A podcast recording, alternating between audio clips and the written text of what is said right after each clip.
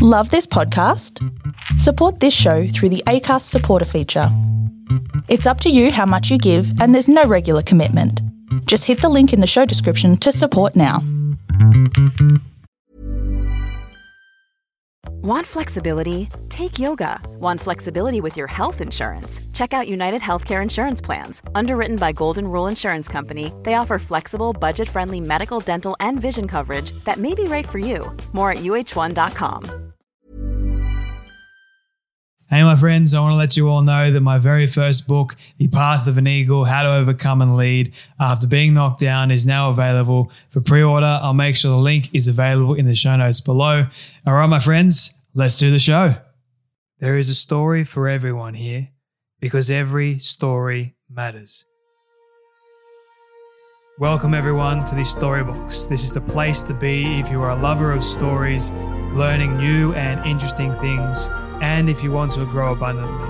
My name is Jay Phantom, and I believe it's my purpose to help you realize your worth and become the greatest and best version of you possible. I am grateful that you're here today. Now let's journey into the story box together and hear more about whose story will be unboxed today.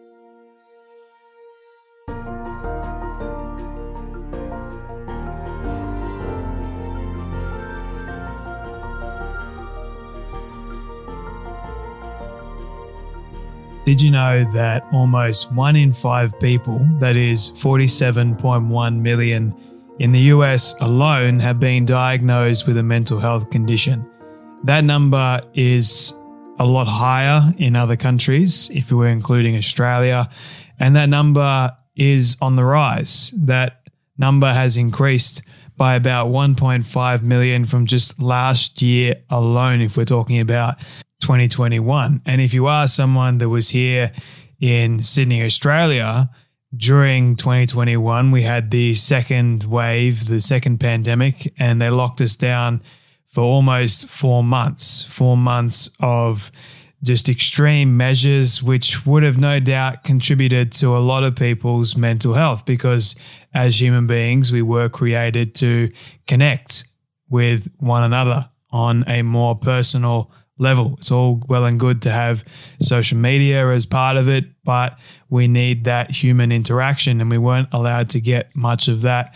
Many of us were not allowed to see our families. So you would almost actually think straight away that mental health would increase as a result. People that had never had mental health conditions before are now calling up uh, hotlines and, and call centers that help people through mental health. They're complaining about depression, anxiety, you name it, whatever it is. So, what do we do with that? With the mounting sense of isol- isolation and our fragmented country, that is in the US and Australia alone, or countries, I should say, more, that number is set to rise. But what can we do about it? Honestly, over the past 30 years, doctors diagnosed my guest today, Sarah Fay, with six different mental illnesses anorexia, major depressive disorder, and anxiety disorder, attention deficit, hyperactivity disorder, ADHD, obsessive compulsive disorder, and bipolar disorder.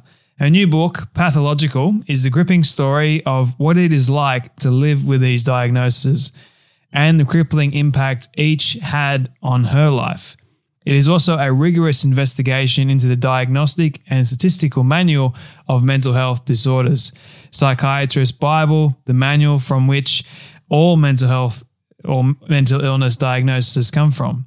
Yet, as Sarah found out, some of the most prominent psychiatrists have been trying to warn us that the DSM is fiction sold to the public as fact. My guest today Sarah Fay is an award winning author and mental health advocate working to improve how we think and talk about our mental health by moving the conversation away from simplistic diagnoses and towards a deeper understanding of our mental health and emotional lives. She writes for many publications, including the New York Times, the Atlantic Time, and the Paris Review. She is, she is a recipient of the Hopwood Award for Literature and grants and fellowship from Yaddo uh, the Mellon Foundation and the MacDowell Colony, among many, many others. She's also the faculty of Northwestern University, where she teaches. She's also the founder of Pathological, the movement, and she's the author of the book by the same name, Pathological, the true story of six misdiagnoses, which you can go and get a copy of right now if you want to get a copy of it and help support Sarah.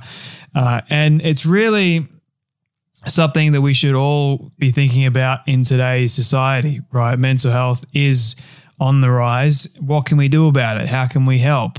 And as psychologists, as psychiatrists, therapists, if you are listening to this, what are some of the things that we can do better in order to help those people that are struggling, spreading messages around, and and uh, hopefully that can be heard by a lot of people to know that they're not alone in this and that they can get help and they should get help.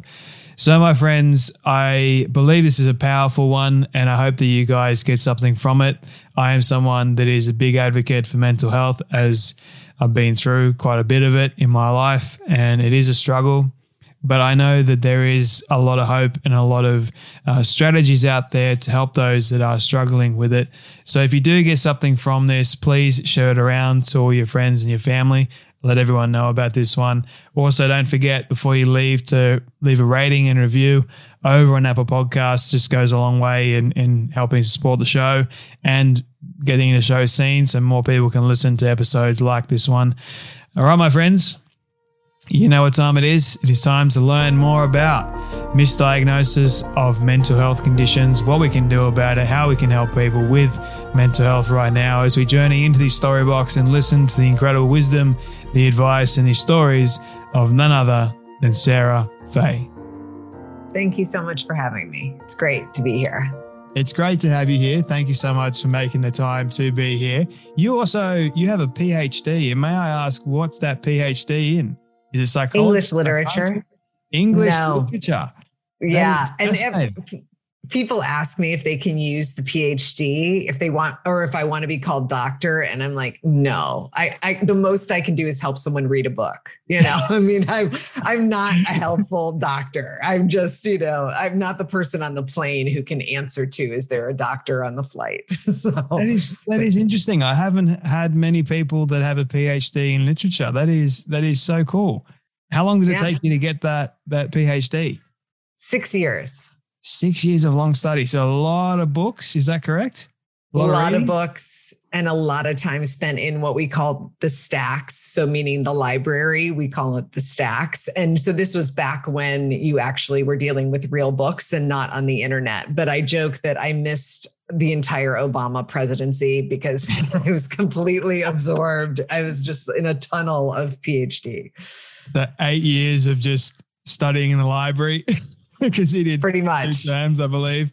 Uh, how do I know that? Uh, anyway, um, but it, it's so good to have you here. I, I mean, my understanding of the English language is very limited, so I kind of feel like I'm below my britches right now. I'm just kidding.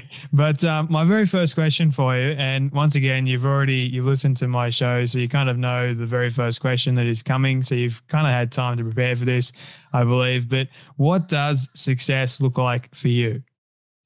Right now, and I'm actually writing the sequel to Pathological uh, at the moment. So I'll have the second book coming very soon.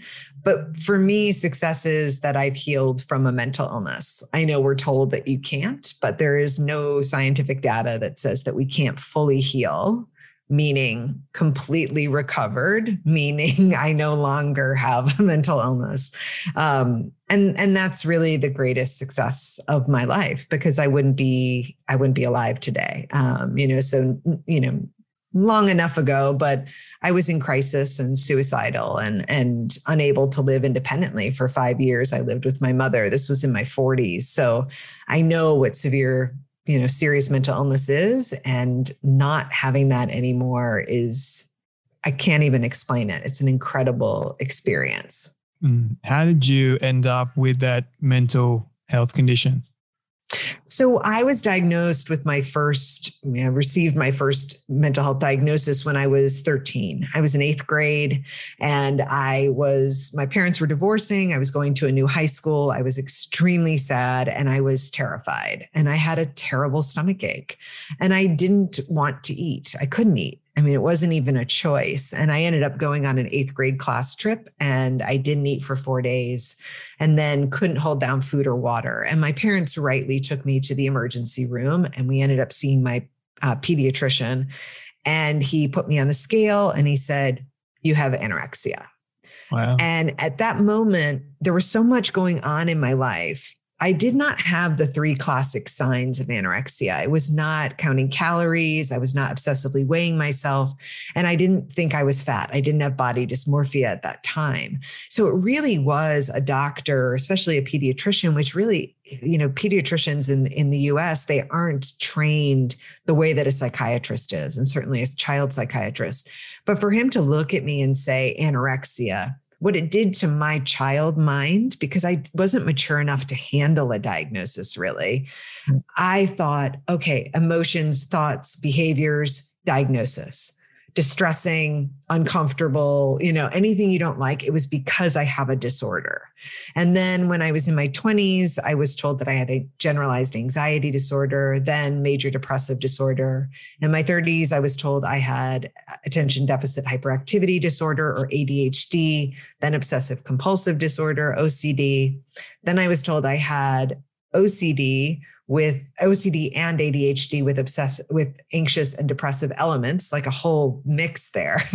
and then I was told in my 40s that I had bipolar disorder. So those were the six that I I went through. And you you asked why why I received those diagnoses. I mean, one thing I want to be clear about is mental illness is very very real and I had one for 25 years and it was such a struggle and it's it's so clear that I once had a mental illness because I no longer do. My brain is completely different, um, and I'm trying to explain it in the new book. So I'll hopefully have more when that comes out. But but the diagnoses that I received never quite captured my pain. Yeah. And they didn't hold the answers to my pain. So I would get a diagnosis and I would think, yes, this is it. This is the answer if I just learn everything about ADHD, it's all going to be better and I'm not going to be in this pain. If I just learn everything about major depressive disorder, and I mean everything like how to treat it. But what I didn't know was where our mental health diagnoses come from. I knew mm-hmm. nothing about their history, what makes someone get a diagnosis of major depressive disorder. Those things I didn't know yet. Um, so, what caused me to get the diagnoses was seeing usually my GP. So in the US, that's like your primary care physician, general doctor, the person you see on an annual visit. So my book is not at all anti-psychiatry because most of my diagnoses came from an annual visit to my doctor after 15 minutes. He would say, You have ADHD. And then another said, No, you know, uh, uh, generalized anxiety disorder. So these diagnoses were being given very freely and not by the experts when we say, okay, so you're diagnosed with a mental health condition, did you find that the diagnosis actually helped you work on the path towards recovery, or did you think it made it worse? I think, it, well, I know that it made me worse and again, I didn't want to say because I, I, think everyone has a different experience of this, but it made me worse because I over identified with the diagnosis. Yeah. I saw myself as the diagnosis. Oh, even going back to doesn't it? It uh, absolutely. And that's the danger. Now, some people find great relief in their diagnoses, and I think they see them in a more positive light than I did. And then there's one example of autism where mm-hmm. that community, I mean, they just rally around their diagnosis. They are empowered by their diagnosis. They get funding, they get resources. That's a very positive, and again, I'm generalizing, but positive diagnosis. I took on all the negatives. And so I didn't get well. And then part of it was that it, I was told that I would have them for the rest of my life and that I would never heal. So, like, where does that leave you exactly? yeah, it doesn't leave you with many options, does it? Like you, you can continue going back to the doctor and just like, like, what's the point if you're not going to heal ever, then what's the point of going to the doctor? Honestly, Yeah. it, it doesn't make any sense to me, to be honest. And that's just bringing on so much despair. I mean we we think about when i think about my experience with suicidality it was so much of it had to do with the fact that i thought i'm always going to be this way. I'm always going to be in this pain. And and i one reason why i wrote pathological and why i'm writing the new book is to try to save people from feeling that way. Yeah. you know there is hope and there is a chance and i've experienced it and it's it's absolutely worth hanging on when you are in that stage of depression, of anxiety, of uh, suicidal, ideation, you don't feel like there is any hope. You don't feel like there is a way out at all because you're you're so focused in that negative state, if I can use the word negative, that everything else is meaningless. And I know I've, I've been there. Like when I was growing up, like I would be in and out of hospital with stomach problems. Doctors had no idea what was going on with me. And I, I equate most of that to because unexplained illness. I, I equate most of that to trauma. And back then we had no idea, especially my parents, they had no idea about traumas, about how that affects the body, about how that affects the mental health. And as a result, like neither did the doctors. Like they didn't say, hey, we're going to diagnose you with a traumatic uh, problem here. Like, let's work on some strategies and how to heal that. I'm only learning that now at the age of 25, 20, almost 26, which is fascinating. And, and like backtracking to my younger self, I'm like, that makes a lot of sense. Like, because there's a lot of un, unexplained illnesses that go on and they slip through the radar, slip through the cracks. They get misdiagnosed or they don't even get diagnosed. And as a result, it's like you, you're left questioning what's going on. But there's overwhelming evidence now to to suggest that okay, what happened with me in and out of hospital with stomach problems and and all that sort of stuff was linked to sexual abuse as a six year old kid, and that just um it, it it interests me. But then also later on in my life, dealing with depression, it's like you have this this cloud over you, this brain fog that goes on. You don't really, you can't really explain it until it's made clear to you. And that was only made clear to me in, in 20, it was 2020 when we finally found out there was sexual abuse. So there's that. And then also dealing with severe panic attacks, anxiety for most of my life, which came as a result, I believe, like you were talking about, things going on in the family, a lot of pressure, uh, then depression. And then I also dealt with anorexia, bulimia, and Wow. addictions. So I I completely resonate and I understand what it's like.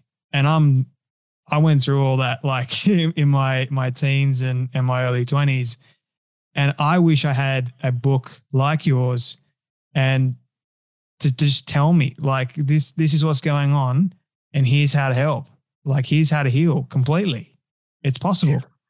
Yeah. And and you know, with pathological, the the first step for me, because I over identified, and this isn't everyone's experience. So pathological is the first step of this, which was I had to find out that the labels were given, although I don't love that term because it's somewhat dismissive. And I, I Yeah. think, you know, psychiatric diagnosis, we mean well when we use them. They're tr- we're trying to categorize, we're trying to treat um, you know, again, it, it's meant well, but when we were given a label, those labels are really flimsy. They're not based in science and they don't have the research to back them up. So if you're using the diagnosis for yourself to help yourself, absolutely go go for it like that's great but if you are like i did if you're using it against yourself they aren't strong enough they aren't valid enough to do that they do they do not mean that there is something wrong with you or there is something biologically broken in you. None of those diagnoses do. So what if someone is misdiagnosed? How do we help them? I mean, What's interesting, the reason why I chose the word misdiagnosis is because, you know, I'm an English professor. I get, I geek out on definitions. Actually, a review, it was a negative review of my book. I got lots of nice reviews, and the New York Times was very nice and very, you know, hailed it as a fiery manifesto of a memoir. But I did get a bad review. And she said, she defines everything. and I was like, yeah, I do. 100%. What's wrong with that? but anyway, so misdiagnosis, I think of it as being incorrect, but it's actually incorrect or inadequate. Yeah. And so there's a there's a part of that that I felt like was kind of empowering, which is that we get a mental health diagnosis. We think they, well, I thought they were scientifically proven, totally valid. If someone says you have major depressive disorder, you have major depressive disorder, and there's no conversation to be had about it. And what I learned in my research is that that's not the case. We need to um, have that conversation with our mental health care provider, um, whoever is do or clinician, whoever's doing the diagnosing, and talk about is this an accurate, adequate, correct diagnosis? right? Does it fit all these, kind tick all these boxes in a way? Because really, what I found is that mental health diagnoses come from a book. It's called the Diagnostic and Statistical Manual of Mental Disorders. If your eyes just glazed over, don't worry. Mine did too every time I heard that title for some reason. But it's known as the DSM. We use it in the United States, but it has a huge influence globally. So even though I think Australia uses the ICD, which is the World Health Organization's kind of version, it's not their version, but it's their companion to the DSM. The DSM, all the diagnoses that we have in there are very much a part of popular culture. I mean, they're just very much, they're everywhere, right? Major depressive disorder, ADHD, OCD. They're in our conversations, they're in our minds. We self diagnose, they're TikTok therapists, diagnoses are memes, you know, I mean, they're just everywhere. And so I, I pictured you know a research lab with people in lab coats microscopes petri dishes you know that that's where those diagnoses came from. And it turns out they actually are just theories in a book. And in 1952 um, members of the american psychiatric association sat down around a table and determined these are 128 thoughts behaviors or emotions that we're going to call pathological meaning not normal and that there's something wrong with them if you experience them in this way. And that's it. That's as far as it goes. So there is mm-hmm. research about the diagnoses, but the diagnoses don't come from research, if that makes sense. And I had no idea. And then there's the reliability factor, which is that if you see two clinicians at the same time and you I tell my story of not eating, of my parents divorcing, et cetera, they likely will not agree on the diagnosis using the criteria from the DSM. So, all of that was incredibly disturbing to me, especially because I had over identified so much and really made my, I centered my life around my diagnosis. I made it my identity. I didn't have bipolar disorder, I was bipolar. It was me. And that was really, really dangerous. So, a misdiagnosis in that way, you say, what can someone do? I actually started a movement, a public awareness campaign for this reason. My book tells my story, and then it also, pathological, this book, uh, it tells my story, but it also gives people all the information I wish I'd known about mental health diagnoses. So that's kind of where to start if you really want to help yourself or help your child to know what you're dealing with when you walk into a clinician's office and they say to you, you have bipolar disorder, you have anxiety disorder. Um, but then I also, once since the book came out, I wanted to give people action steps. And so I founded uh, Pathological the Movement, which is a public awareness campaign to empower people to make more informed decisions about their mental health. And I have an amazing advisory board. I'm not a mental health professional, of mental health professionals who kind of have checked everything that I, I say. Um, I'm very confident in my research abilities and my writing abilities, but they know best. Um, but the pathological, the movement wants to give people four facts. And this is again to empower you in making mental health decisions. The first fact is that a mental health diagnosis is just a designation that a clinician uses to get you the right treatment. Yeah. It's not an identity. It's not you. It's just a designation. And what's fascinating is in my research, between the 19th century and most of the way through the 20th century, patients didn't know their diagnoses. They had no idea. They were just for doctors to communicate with each other, not for doctors to communicate with patients, and certainly not for patients to think about themselves. The second fact we give people is that it's best always with a psychiatric diagnosis to get a second opinion. And I know that's a luxury. I've been without health care. I don't know if it is in Australia because you're all more evolved than we are. um, but you know, not having healthcare, I know that finding, you know, getting a second opinion can be a luxury, but it's really important to check a diagnosis because they are invalid. We we do not have a biological marker, an objective measure like an X-ray or a scan or some sort of blood test to prove it. So getting a um, a second opinion. The third fact is that the chemical imbalance theory, which is now called the chemical imbalance myth, is just that it's scientifically meaningless. You do not have a chemical imbalance. That's not to say that the brain isn't involved. It's just that theory that you have levels of serotonin that are too low or dopamine or whatever it might be. That was never came to fruition. That was never valid. And then the fourth fact, which is the most important to me, is that no mental health diagnosis has been proven to be lifelong and we can recover. Yeah. So those are the four facts. So I would follow those if I received a diagnosis and if I wanted to make sure that I didn't get one that's incorrect, inaccurate, or inadequate. Four important points to definitely touch on further. And I know that with the chemical imbalances and that sort of thing, I know what happens when we don't sleep. There is evidence that suggests that our hormones are out of whack and we don't feel the best. Like it does affect our mood, but that doesn't necessarily mean that we are depressed. But if we are long term not sleeping effectively, properly, that can throw us completely out of alignment.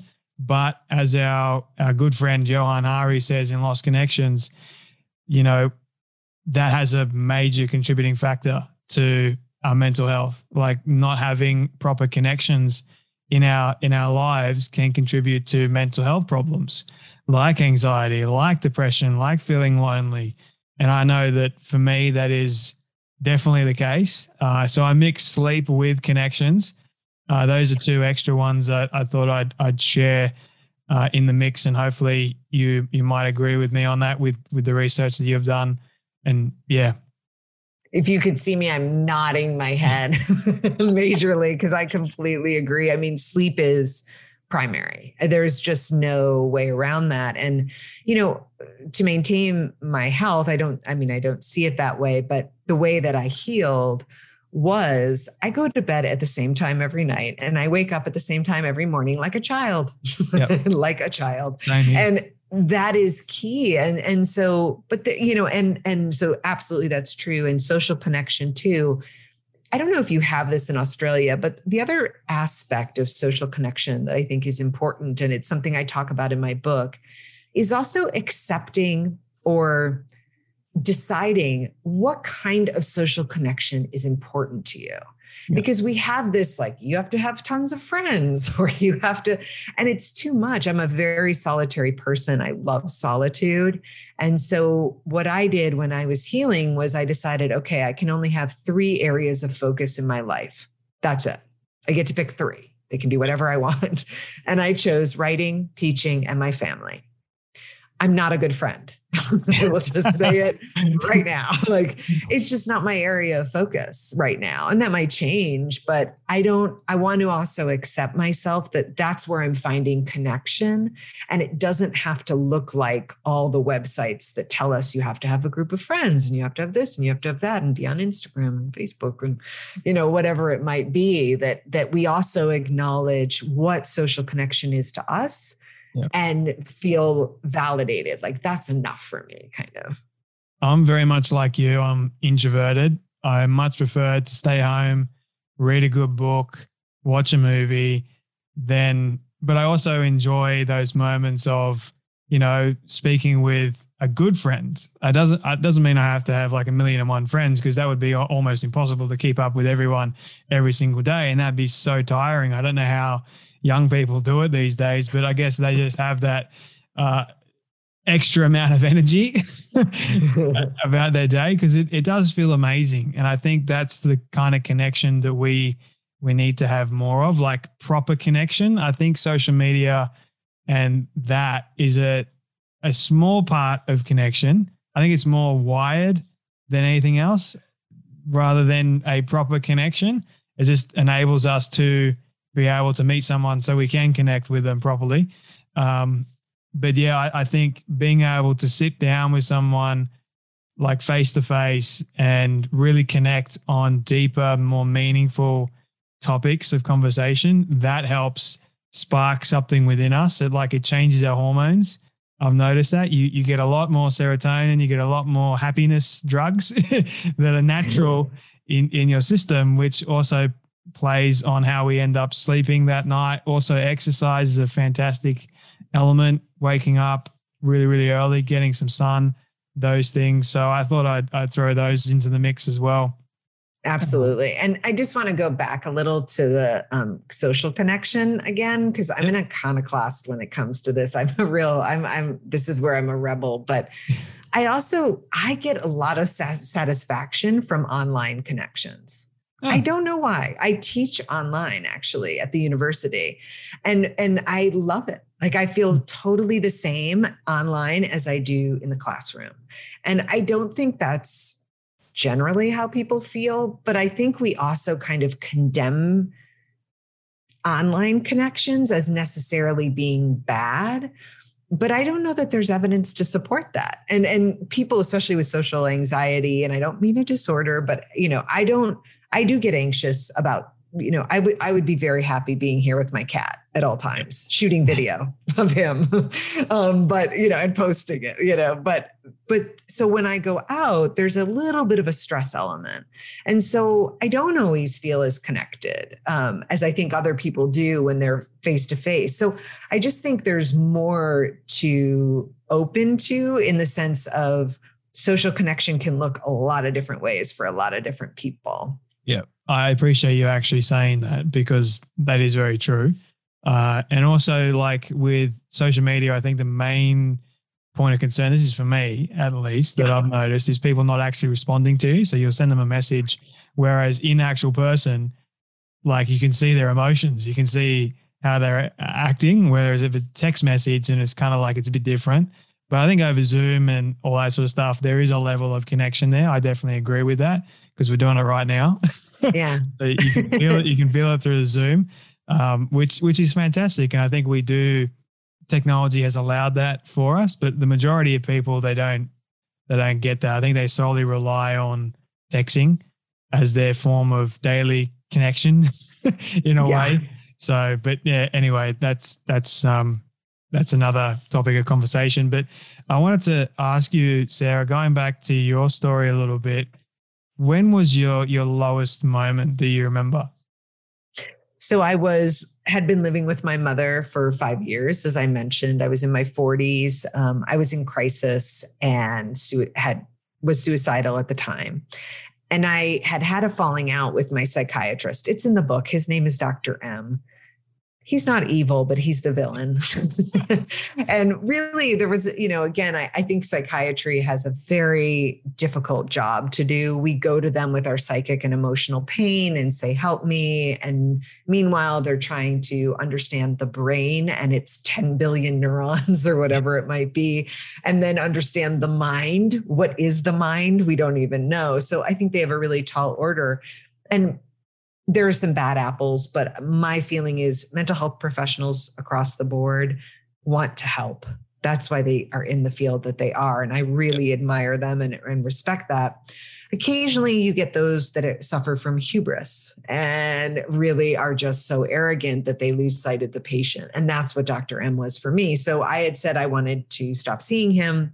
And he said no. And then I said, Well, I'm going to. And I was out of medication and he refused to refill them. So I'm out of medication. I'm suicidal. I'm in crisis and I'm, you know, living at my mother's my sister swept in. Um, my family is definitely the hero of my book. I think families, uh, especially if they're touched by mental illness, don't get the credit that they deserve. They struggle so much, they have it so hard, and they really are the heroes of those stories. But my sister swept in, found me a psychiatrist. I went to see him, and we had the 27 minute consultation and i waited at the end for him to say to me to declare either a new diagnosis a seventh or to give me you know reify yes you have bipolar disorder and instead he looked at me and he said i don't know what you have and my whole world changed. I thought, no one knows what I have actually. And that was both my lowest point and my turning point because what happened was I left his office. We were talking about Chicago weather, but it was a polar vortex. I mean, polar vortex. Like it was so brutally cold. And I left his office and I was walking down Chicago Avenue and just the world, Michigan Avenue, just the people, the trees, the cabs all looked crisper, harsher, but clearer. It was like, oh, I understand now the answer wasn't in the diagnosis. The answer is somewhere else. It's a combination of treatment and response and helping yourself and getting help. I mean, it's this complex array of things. But that's when I started to research and when I decided I'm going to learn everything about mental health diagnoses. And that's when I started writing pathological. Did you find that the medication you were on actually helped you in your mental health condition?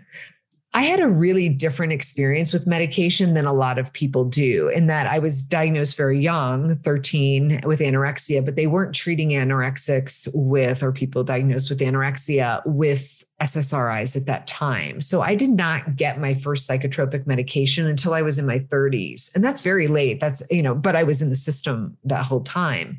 So that's very different. Once I was prescribed an SSRI, then I was in the cycle and I was very quickly dosages were changed, meds were changed. I was on and off off and on lithium and antipsychotics and all, you know, the whole thing. And, but there's no question that medication has helped me tremendously.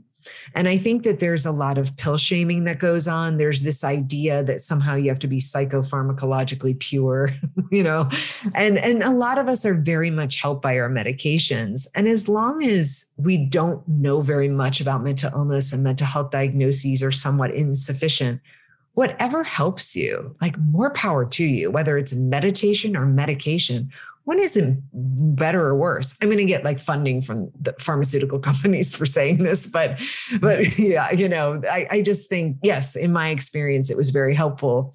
The only downside of it was that no one told me that if you stay on them for 12 years, you probably aren't going to be able to go off them, yeah. and that I would have liked to have known. I'm not sure I would have done anything any differently. I was in incredible pain and I wanted relief, and they did bring that, but now I'm still on them simply because I think my body's dependent on them.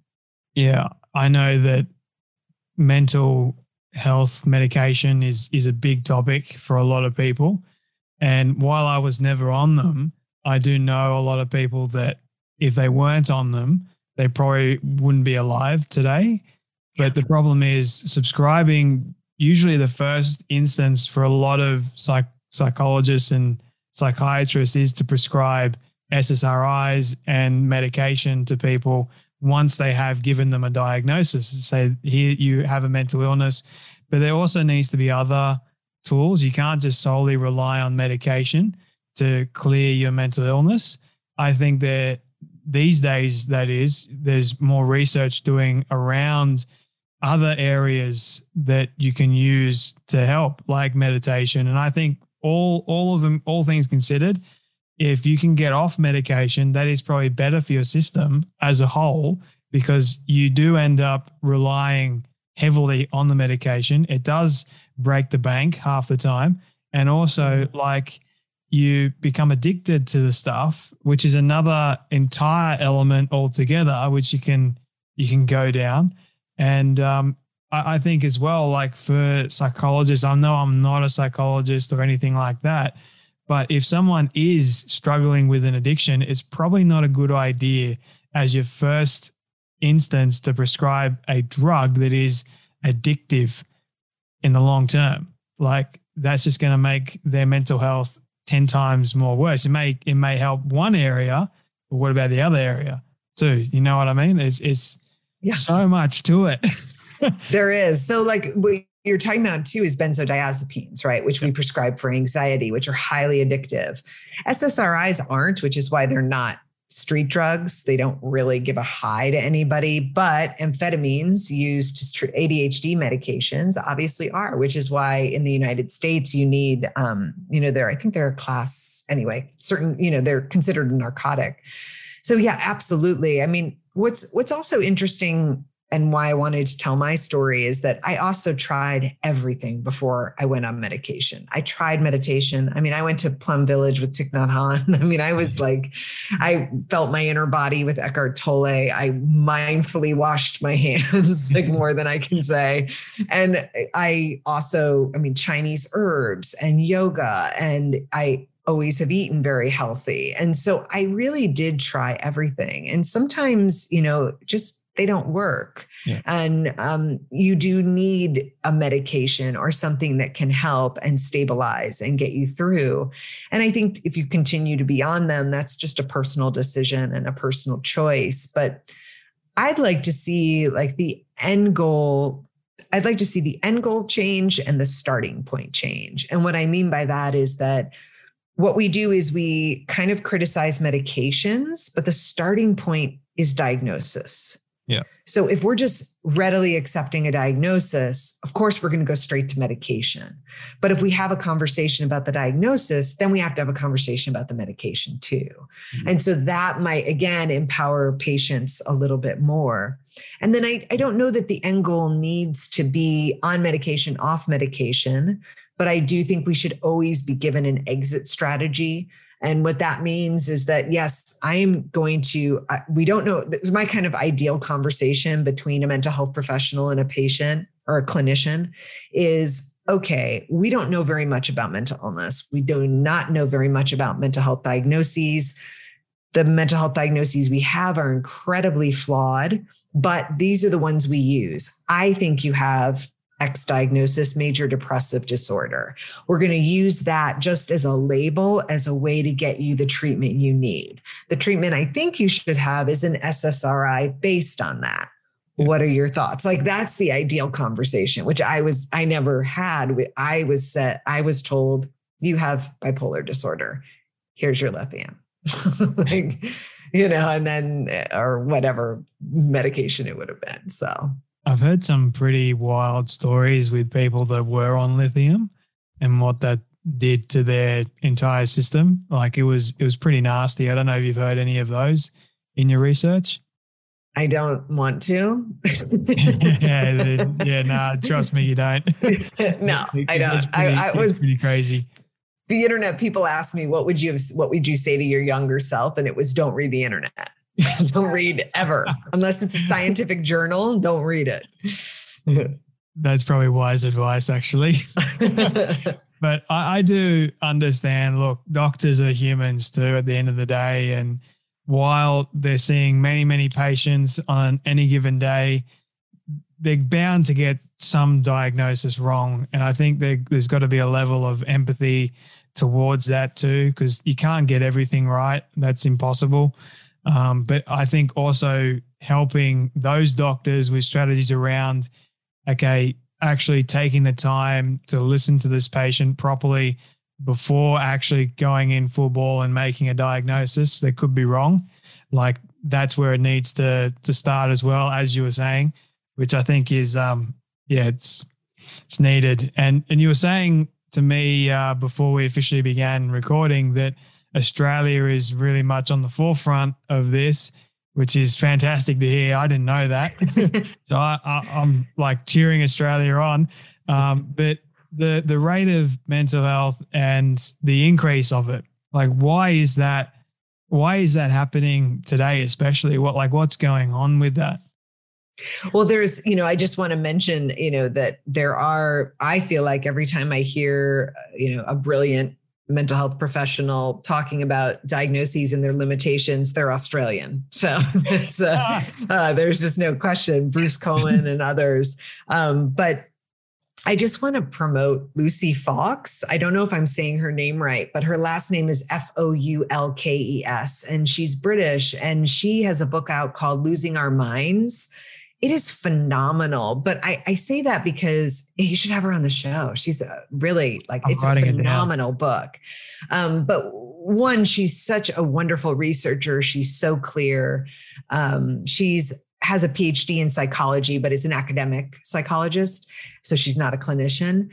But what she does in her book is talk about what you just asked, which is are is our mental health getting worse or not? How do we look at these studies? And what she does so brilliantly and beautifully is she backtracks and she says, which we don't talk about, who's determining in these surveys, how are we determining bad mental poor mental health, good mental health.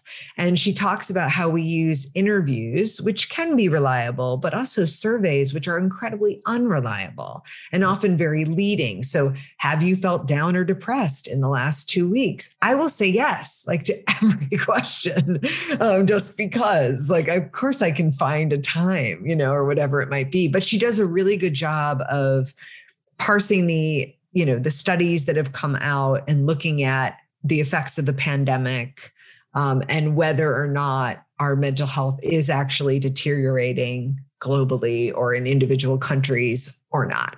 Yeah. And she just brings it under uh, you know sort of scrutiny that we are saying oh our mental health our mental health our mental health and she says it's not that it's not that straightforward yeah i think it's a much bigger and wider sort of question to be asked i think because yeah, I, I've noticed during the pandemic, especially the numbers have since increased. Like there's been a lot more people calling, like the health lines and and yeah, but yeah, in saying that, it's like how do we help those people? How do we like what do we need to do? Is enough being done? Like there so many of those questions I'm asking as well. Like if you got the increase happening is the increase of help happening at the same time?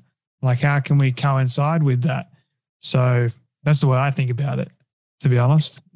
Yeah. I mean, it, and that's certainly not happening in the United States on some level. And I think this also gets into the question of whose mental health has deteriorated because of the pandemic.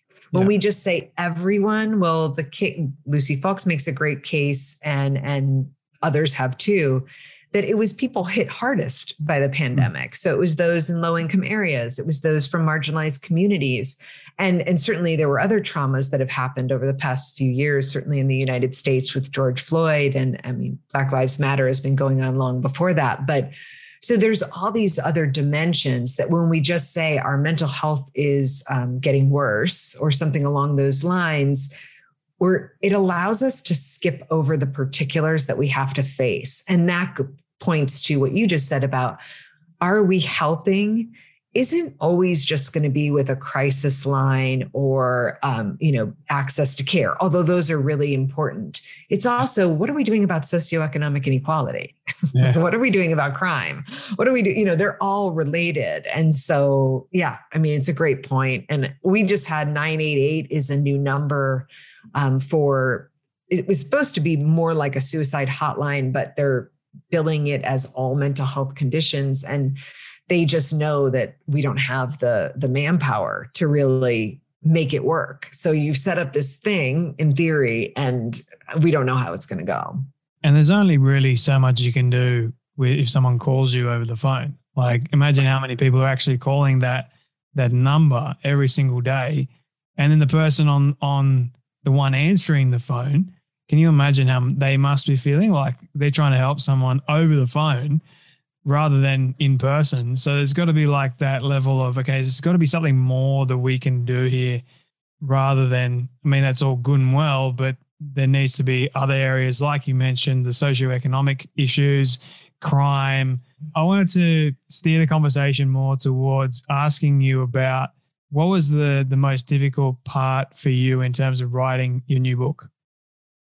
It's interesting. My it, i wrote it very quickly. Now granted i'm a writer so that was uh, i spent years on novels that went nowhere. Um, but i've been writing my whole life and and it, i wrote it in about five months which is extremely quickly um, especially yeah. given and the research took longer but so the writing actually i don't want to say it was easy but i did something kind of different than often happens, which is that I didn't show anyone um, the book, but I did I have an ex-boyfriend who's actually in the book. His name is Ray. He's in the book and he's a, he does construction and his work is incredibly hard on his body. You know, he's the one jackhammering all day long.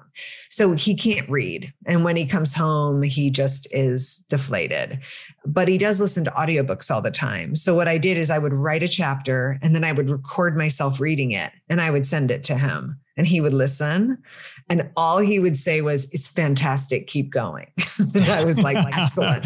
That's what you want in a writing partner. Like that is all you want in an editor. And so i did. I just was going so so quickly. So that was really a, a very fulfilling experience.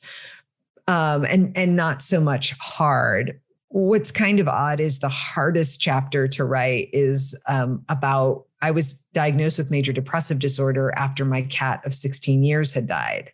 Mm. Now, that sounds ridiculous to people who don't have cats, but people who cat people out there will understand but i was incredibly sad i mean i was bereft and i was grieving and grieving for a long time but according to the dsm you know they it's it's a longer story in terms of how grief has been dealt with in the DSM.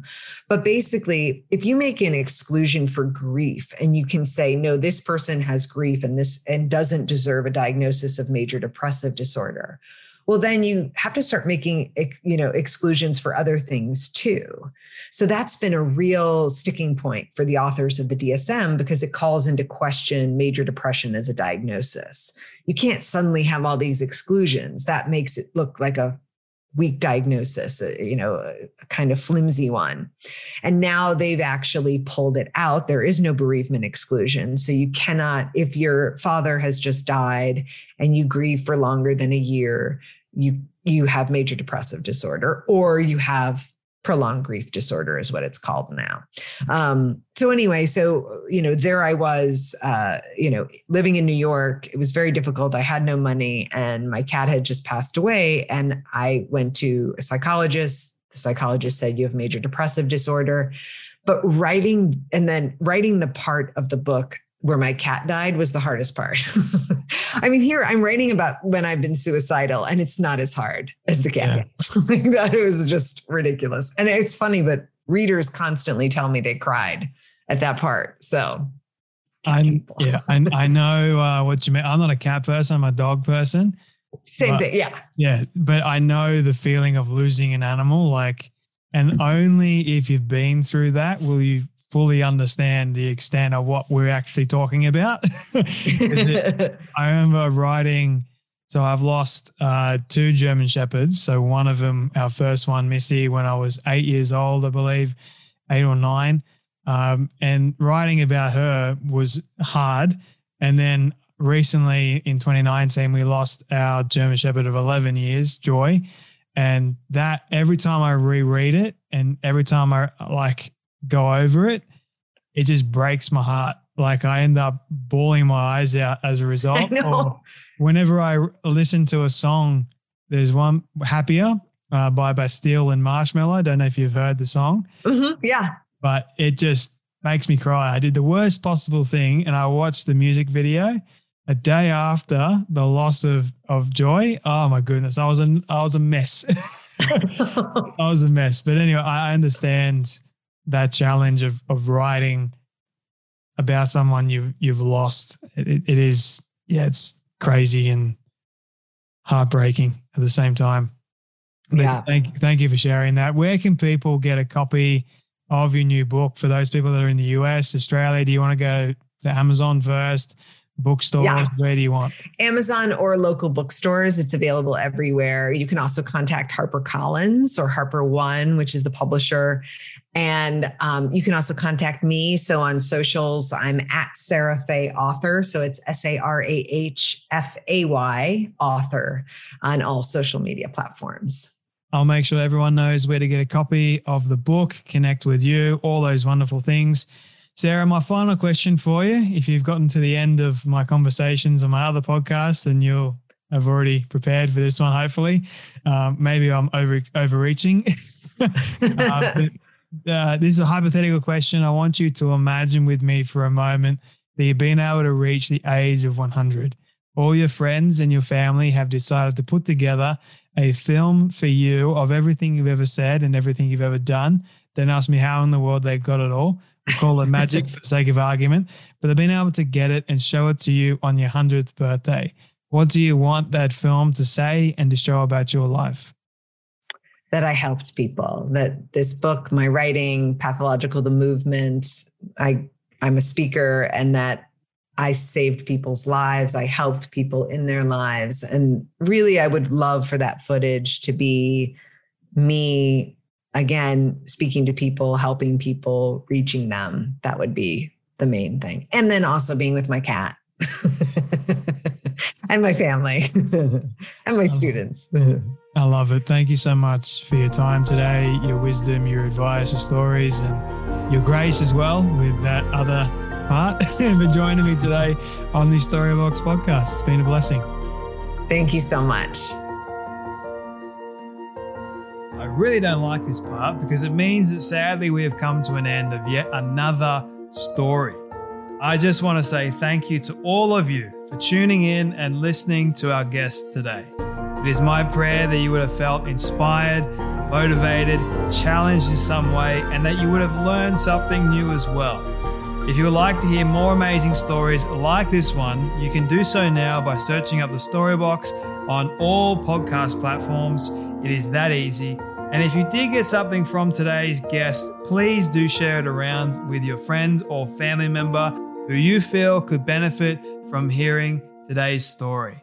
And before you go, I greatly appreciate it if you could spend 30 seconds leaving a rating review over on Apple Podcast.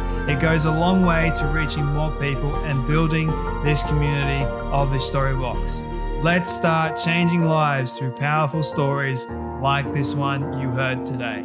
Your support is always greatly appreciated. Until next time, when we dive back into the story box, I'm Jay Phantom, and don't forget, your story is worth more than you know. I'll catch you then.